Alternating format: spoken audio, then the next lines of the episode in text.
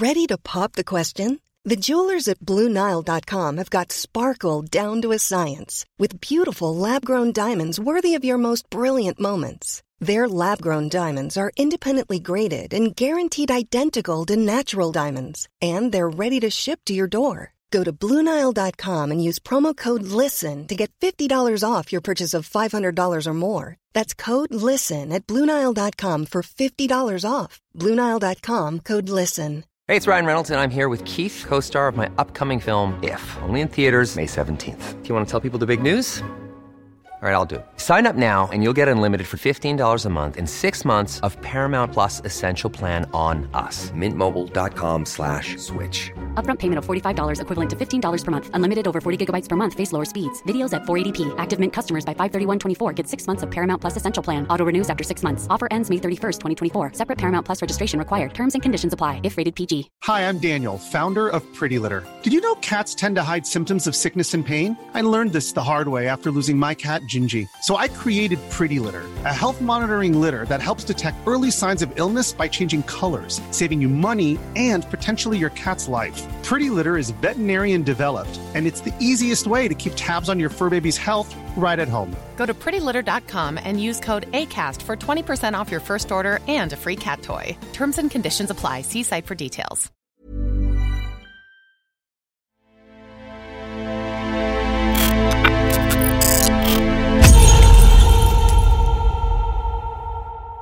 Hello, everyone, and welcome to Be Careful Out There. I'm Chris. And I'm Kelsey. And today I have a story for you, a story about a murder. And I'm warning everyone right now, this is one of the most gruesome things we have covered on this podcast. This case is pretty gory. I, I don't think you'll love this one. I mean, I we'll never see. love anyone getting harmed. No, but I think you're really not going to like this one. I don't think so either, and I don't even know what it is. So what I'm talking about is the murder of John Price on February twenty-ninth in the year two thousand in Australia. He was murdered by his wife, Catherine Knight, who honestly should not have even been able to kill him. And the reason I'm saying that is because she had a long history of violence towards the men she was with, and in my opinion, she should have gone to prison a lot sooner than she did. Oh, but that's the worst. When there were clear red flags that yes. this person is unstable and nothing is done about it. Yes. That's heartbreaking. I know. People get away with all sorts of things, and unfortunately, when violent and abusive behavior is left unchecked, it can end in murder. And this is how it ended for John Price. But first, I want to back up and talk a little more about this Catherine Knight. And you can all form your own opinions about whether she should have been in jail or not. So Catherine admittedly grew up in a household that was not so great, as is often the case with killers. She grew up in Aberdeen, Australia, and she was the product of an affair that her mother, Barbara Ruffin, had had, and her father, Ken Knight, was an abusive piece of shit who would regularly assault her mother to the point where she hated both sex and men. But her mother stayed in the marriage despite having kids to take care of. And yeah, she wasn't a great mother. Because at one point, Catherine came to her with concerns of her own, having to do with discomfort in her sex life. And the motherly advice that she was given was to put up with it and stop complaining. Whoa, that's not the message to send to your teenage daughter. Pretty shitty, because Barbara knew what sexual abuse felt like and didn't even try to help her daughter, who was having similar problems. Sounds like she was dealing with some internalized misogyny, and maybe she didn't think that she herself deserved any better than her current situation. This is still no excuse for letting her daughter go through the same thing. And we don't have any specifics for what she was going through, but it doesn't matter. The point is, she needed her mother, and her mother did not come through. Hey, I'm Ryan Reynolds. At Mint Mobile, we like to do the opposite of what Big Wireless does. They charge you a lot, we charge you a little. So naturally, when they announced they'd be raising their prices due to inflation, we decided to deflate our prices due to not hating you. That's right. We're cutting the price of Mint Unlimited from thirty dollars a month to just fifteen dollars a month. Give it a try at mint mobile dot com slash switch. forty-five dollars up front for three months plus taxes and fees. Promo rate for new customers for limited time. Unlimited more than forty gigabytes per month slows. Full terms at mint mobile dot com. Everyone knows therapy is great for solving problems, but getting therapy has its own problems too, like finding the right therapist, fitting into their schedule, and of course, the cost. Well, BetterHelp can solve those problems. It's totally online and built around your schedule. It's surprisingly affordable too. Connect with a credentialed therapist by phone, video, or online chat, all from the comfort of your home. Visit better help dot com to learn more and save ten percent on your first month. That's BetterHelp, H E L P. So that was her home life. And as far as what Catherine's classmates said about her, well, it wasn't all that great. I don't think she was very popular because she was mean. She was described as a bully, and yeah, I would agree. She assaulted a boy at school with a weapon, and one time a teacher even had to strike her in self-defense. Damn. Damn, I've seen... I've Did seen you ever some, see that happen at our high school? No, I've seen some stuff, but I've never seen a teacher hit a student in Me self-defense. Either. That's crazy. She dropped out of school at the age of fifteen, and unfortunately, she had not learned to read or write. So that was her childhood. But, you know, it's fine because she did end up getting her dream job.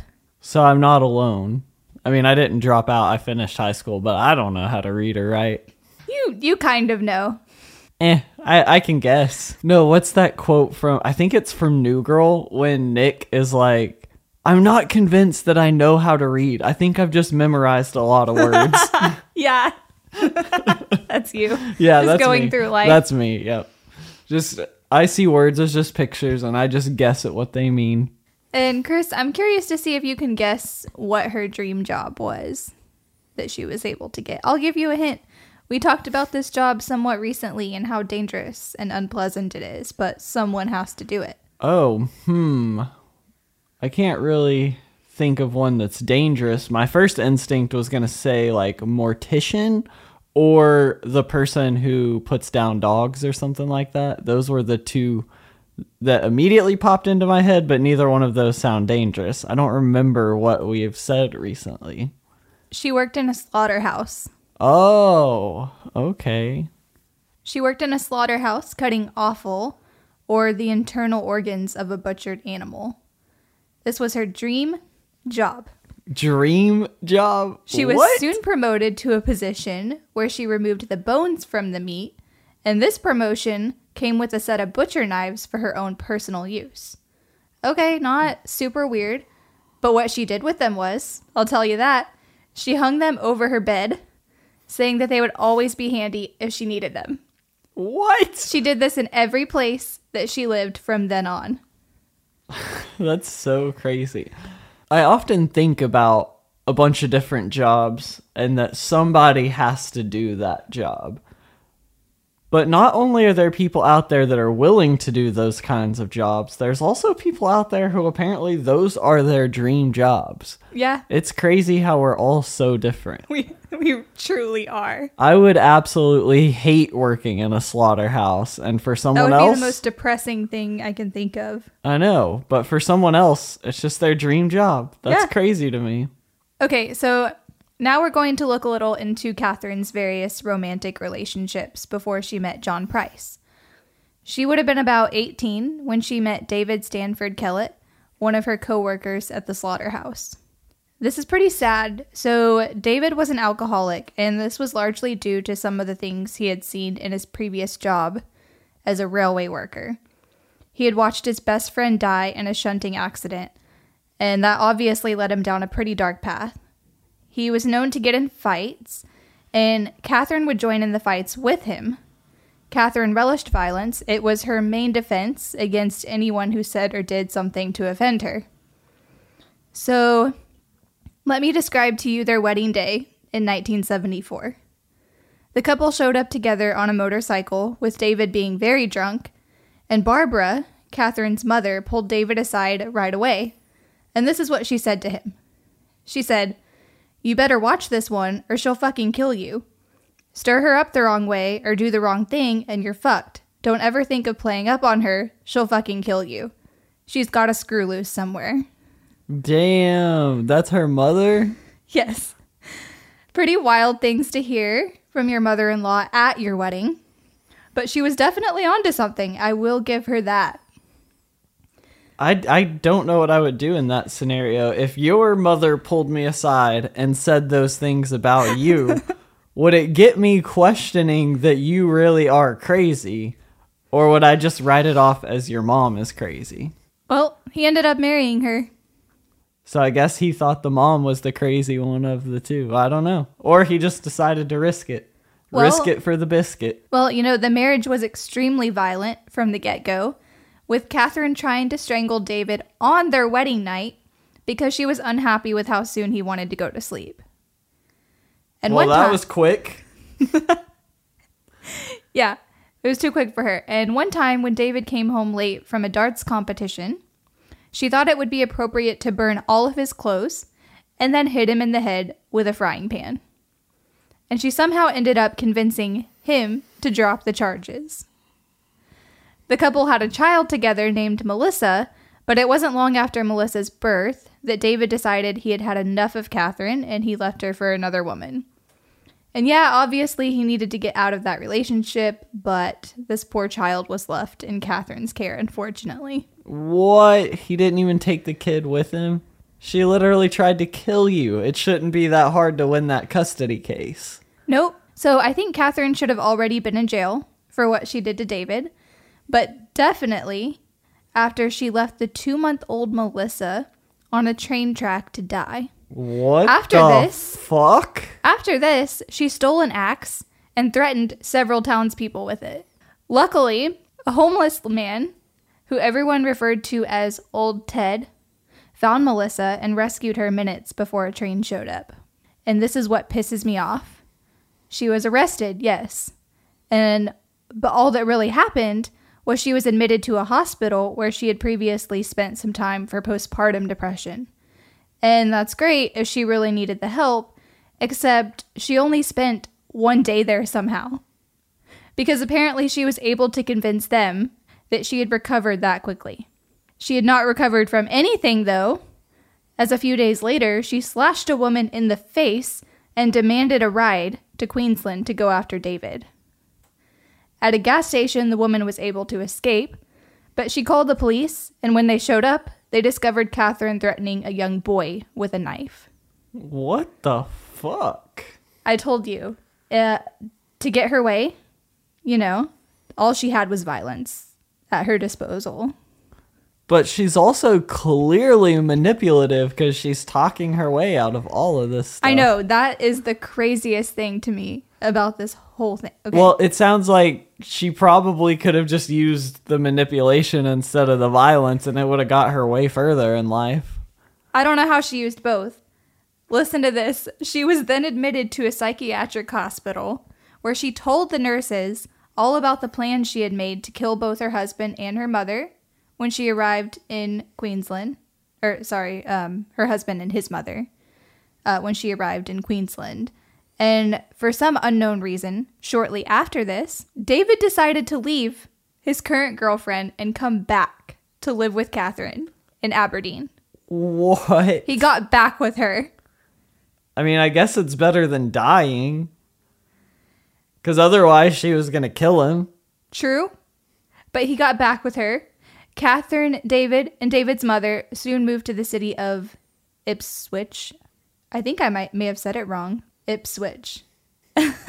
And Catherine was able to get another job, and her and David had another child. Of these course. Poor kids. They did not ask to be born into the care of these people. It's it's just so heartbreaking when children are involved. But in the end, Catherine ended up leaving David and moving back to Aberdeen. After all that. Wow. But at least he kept his life. Yeah, at least he got a way out. Her next boyfriend was a minor named David Saunders. Yes, another David. Wait, you said a minor? Yes. A minor, as in the occupation of working in a mine. Oh, okay. Yes. I thought you were saying a minor as in under the age of eighteen. No. I mean, when you're trying to kill people, you can't believe that their actions are going to be reasonable. Yeah, true. So yeah, another David, I will refer to him as Saunders from here on out. They had, as you can guess, a highly tumultuous relationship. He moved in with Catherine and her daughters, but he kept his old apartment as well. And Catherine would regularly get extremely jealous about Saunders' life outside of her. Whether this was due to any actual behaviors on his part or just some sort of paranoia on Catherine's part, I don't know. But he would regularly move back to his place, and Catherine would follow him and convince him to come back. I'm not sure how. She was so jealous that one day she cut his puppy's throat in front of him to show him what would happen to him if he ever cheated on her. Then she hit him on the head with a frying pan. What the fuck? This chick with the frying pans and that poor puppy. Another time, she attacked him with an iron and then stabbed him with a pair of scissors. Absolutely insane. He left her again, obviously, and this pissed her off, so she burned all of his clothes. These are just the things she regularly did to her romantic partners. It was nothing personal. What the hell? Yeah, and then she she lied to the police, trying to make it sound like she was the one who had to be scared of him. So she got an apprehended violence order against him. And also, I forgot, Catherine had yet another kid in this marriage. So now she had three daughters. Okay, so this is a little funny. Is is this kind of behavior normal for all people who their dream job is to work in a slaughterhouse? I'm I'm sure not. I'm sure there's plenty of unique people who have the dream job of working at a slaughterhouse. And they all have their various personalities and behaviors. I wonder what percentage of people are working what they would call their dream job. Maybe you should make a documentary about because- it where you interview people who either their dream job is a slaughterhouse, which you'd have to find those people, or just people who are working their dream job. You go around and interview them. Yeah, I just wonder what percentage of people working at a job consider themselves to be working at their dream job, because probably I would not say, a high percentage. I would say, and it's probably a different percentage for different sectors. Because if you go to the banking industry or the tech industry, more people there probably are doing their dream job. But if you go to a slaughterhouse or a construction, I mean, there are a lot of people that actually really do enjoy doing construction. But if you go to a slaughterhouse, I would think most people there would probably say they're not working their dream job. I would think. But I don't know, maybe they pay really well. I feel like they definitely should. I don't think pay, I don't dangerous. I don't think pay really determines what your dream job would be. I think uh, if a company. No, I'm just saying that would be a good incentive to work there. Yeah. So yeah, Catherine had three daughters now, and then she gave birth to a son with a different man this time named John Chillingworth. Chillingworth. This relationship. Interesting name. Yeah, I love that. Especially for this story.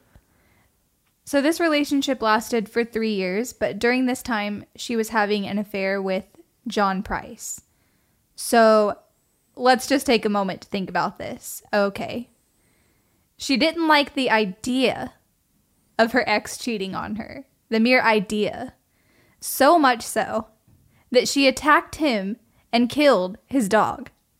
But she herself felt totally fine about cheating on someone else. Also, I'm sorry, but I cannot help pointing out that she only dated guys named David and John, and she dated four guys. Sorry for any of the confusion that might cause. Okay, moving on. John Price, as we know, is the victim of this story. He was well-liked and described as a terrific bloke. He was divorced, and two of his three kids lived with him, while the other lived with their mother. And reportedly, John knew about Catherine and had a general sense of what she had done and the kind of person she was. But his kids liked her, so he let them all move in with him. Oh my gosh, how did that sentence end with anything other than, so he ran far, far away That should have been the end of that sentence. He knew her past and her history, so he ran far, far away. He was making enough to support them all, and life was a bunch of roses, as he put it. But Catherine eventually got mad because John didn't want to marry her, so she tried and succeeded at getting him fired from his job. She did this by sending his boss a video of some items that he had stolen from work. What's super dumb, though, is these items were taken from the trash at work. And they let him go after seventeen years of working there. I am a firm believer that no one should ever be loyal to any company. That's so dumb. The so... job is not going to be loyal to you. They can replace you in a heartbeat if they have to. Yeah, and they can replace you in a heartbeat even if they don't have to. Sometimes they'll yeah. do it just yeah. to do it. That's just to sh- teach you a lesson. That's just so crazy because we Make work an example of you. We work at Papa John's, and that's the equivalent of me getting fired from Papa John's because I take the cardboard boxes that we throw into the recycling. Yeah. Because I have a little indoor garden where I grow like some kale, and right now I'm growing some radishes. There, there's some radishes literally right here by where we're recording. And I take the cardboard boxes, and instead of buying expensive pots, you just fill the cardboard box with potting soil, and then you can just plant something yeah, in the box. It's so cute. So I bring some boxes home that I can just fill with soil to plant some things.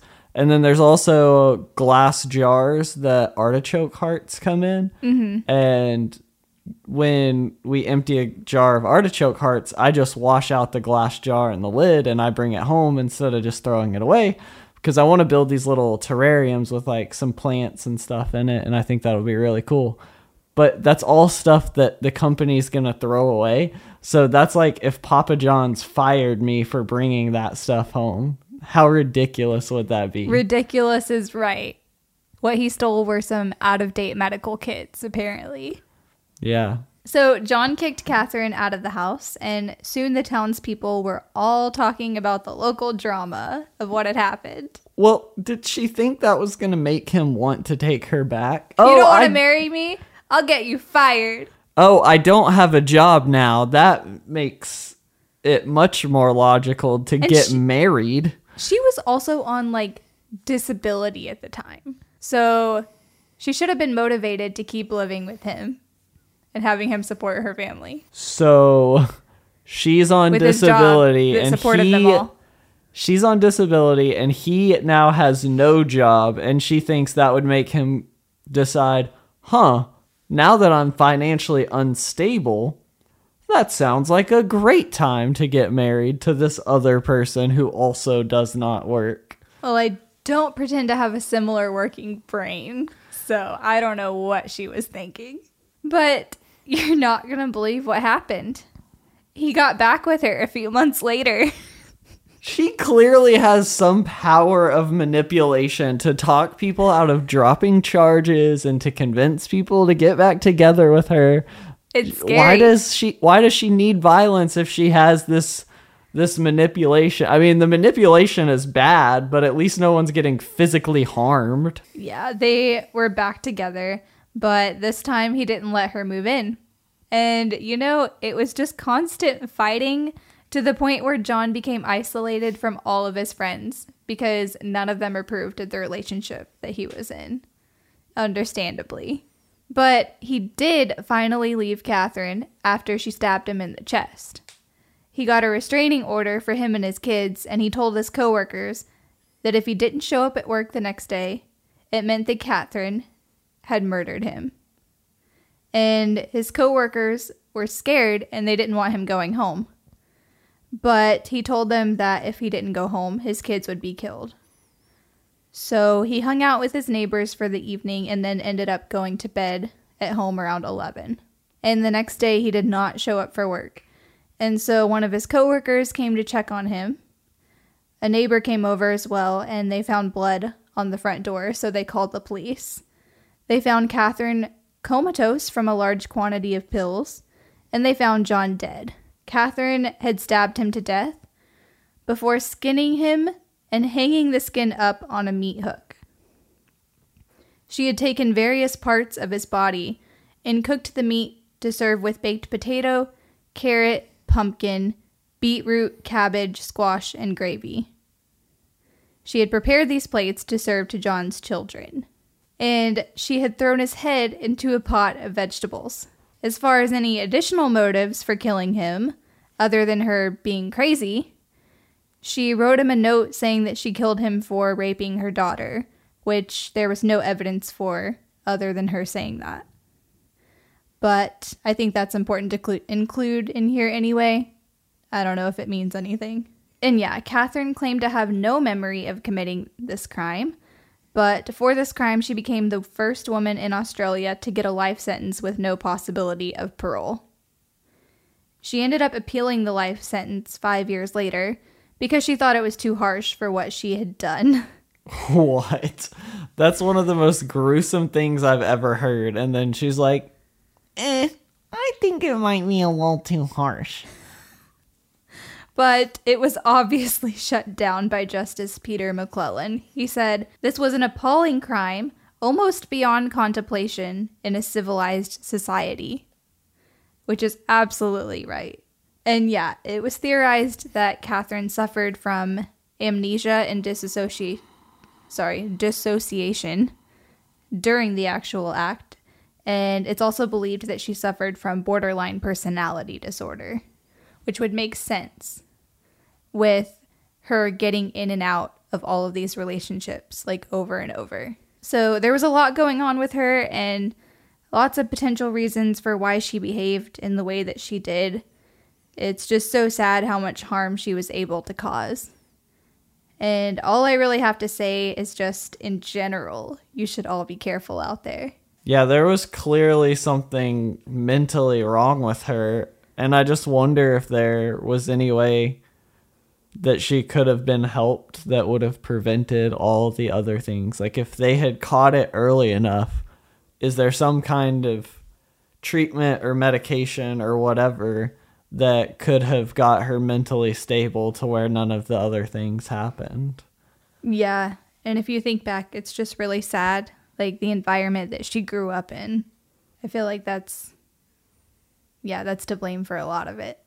Yeah, that's definitely something that's very damaging, but it's also not an excuse either. No. Yeah. There are still people who go through that and then don't commit End up murder. Being good people still. Don't hit people with frying pans. Yeah. Don't burn all their clothes.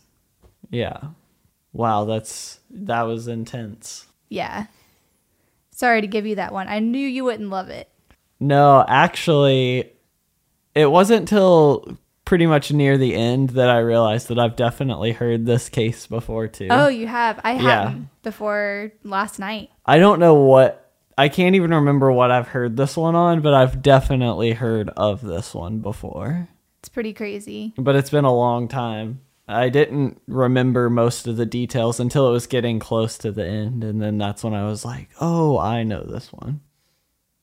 All right, well, I think that's it for today's episode. If you all enjoyed it and you want to help support the podcast, the best thing you can do is leave us a five-star review on whatever podcast platform you're listening on. And if you would like to send in a story or a case suggestion that you'd like to hear us cover, those can be sent in to Be Careful Out There podcast at gmail dot com. And give us a follow if you want to hear a new podcast episode every Monday, Wednesday, and Friday. And, as always, be, be careful, careful out there. there.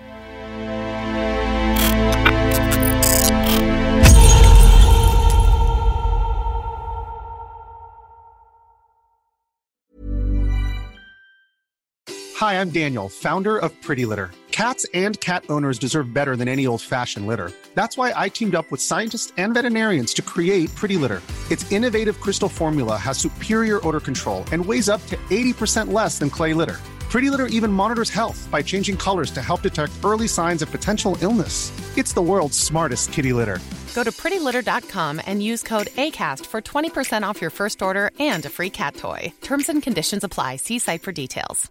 Hey, it's Paige DeSorbo from Giggly Squad. High quality fashion without the price tag. Say hello to Quince. I'm snagging high-end essentials like cozy cashmere sweaters, sleek leather jackets, fine jewelry, and so much more, with Quince being fifty to eighty percent less than similar brands. And they partner with factories that prioritize safe, ethical, and responsible manufacturing. I love that. Luxury quality within reach. Go to quince.com slash style to get free shipping and three sixty-five day returns on your next order. Quince.com slash style. Hey, it's Paige DeSorbo from Giggly Squad. High quality fashion without the price tag. Say hello to Quince. I'm snagging high-end essentials like cozy cashmere sweaters, sleek leather jackets, fine jewelry, and so much more, with Quince being fifty to eighty percent less than similar brands.